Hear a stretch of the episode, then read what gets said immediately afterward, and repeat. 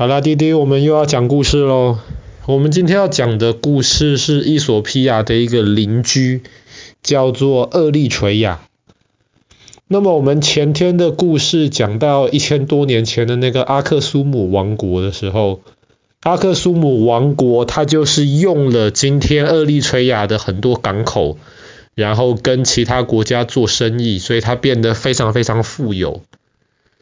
后来呢，第二次世界大战之前的时候呢，意大利人侵略了伊索比亚，同时他们也短暂的占领了厄立垂亚。那么在二战结束之后，这两个地方就要从意大利独立出来。可是刚刚独立的时候呢，这两个国家本来是说，不然就这样子吧，我们一起做朋友。可是做朋友做了没有多久，伊索比亚比较强大比比较厉害，他就决定要把厄立垂亚吞掉，把厄立垂亚变成自己的一个省。结果后来一九六零年代的时候呢，厄立垂亚的一些老百姓他们就非常非常的不开心，他们不希望自己是衣索比亚下面的一个省。后来他们就在一个人的带领之下，那一个人一开始就带着十三个士兵开始反抗，结果这十三个士兵开始的厄立垂亚的独立战争，后来打了三十年，是非洲基本上打的最久的一场战争。这场打了三十年的仗，打到后来呢，伊伊索皮亚受不了了，打不下去了，后来伊索皮亚只能够承认厄立垂亚就独立了。厄立垂亚独立了，但是因为厄立垂亚靠海，所以他基本上就把伊索比亚变成了一个没有靠海边、完完全全的一个内陆国家，以致后来伊索比亚，比方说需要盐巴的时候，他得他还得跟我们前几天讲到的那个小国家叫做吉布地，他得跟吉布地去买盐巴。所以，伊索比亚跟厄立垂亚这两个国家的关系其实一直都不是很好。厄立垂亚基本上被认为是非洲可以说是最封闭、最神秘的一个国家之一，因为它很长的一段时间都在战争里面，所以其他人也不太容易进去参观，里面也没有太多很有名的景点。但是爸爸查到厄立垂亚最特别的一个地方，是它的首都外面有一个坦克车的坟场，很多很多报呃报废的、坏掉的、生锈的坦克车全部堆在那个地方，而且那些坦克车绝大多数都是前苏联的坦克车。为什么会这个样子呢？原来在伊索比亚跟厄立垂亚打仗的那个时代，苏联是支持伊索比亚的，所以当时苏联就送了很多的武器、很多的坦克车到厄立垂亚去。那么厄立垂亚这反抗军一开始就十三个人而已啊，然后他们后来越来越多厄立垂亚的老百姓加入，可是他们其实没有很好的武器。所以他们只能用一些很简单的方法去对付苏联的坦克车。可是因为他们是一直很坚持的想要厄立垂亚独立啊，所以后来呢，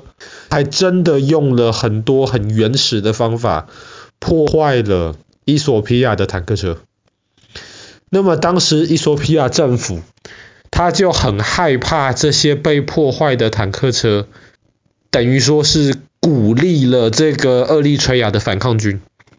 所以后来这些坦克车只要一有报废的、被破坏的，他就赶快把它拖出来，堆到一个地方集中收集起来。就这样子，那堆了几十年，直到后来战争结束了之后呢，厄立垂亚的这个政府就把这些前伊索比亚的这些坦克车，还有他们的枪啊、炮啊这些东西，全部收集起来。就变成今天可以看到的坦克车坟场。那么这个对于厄立垂亚的老百姓而言，也是提醒他们，就是他们的之前的人是经过怎么样努力的奋斗之后，才可以从伊索比亚当中能够成功的独立出来。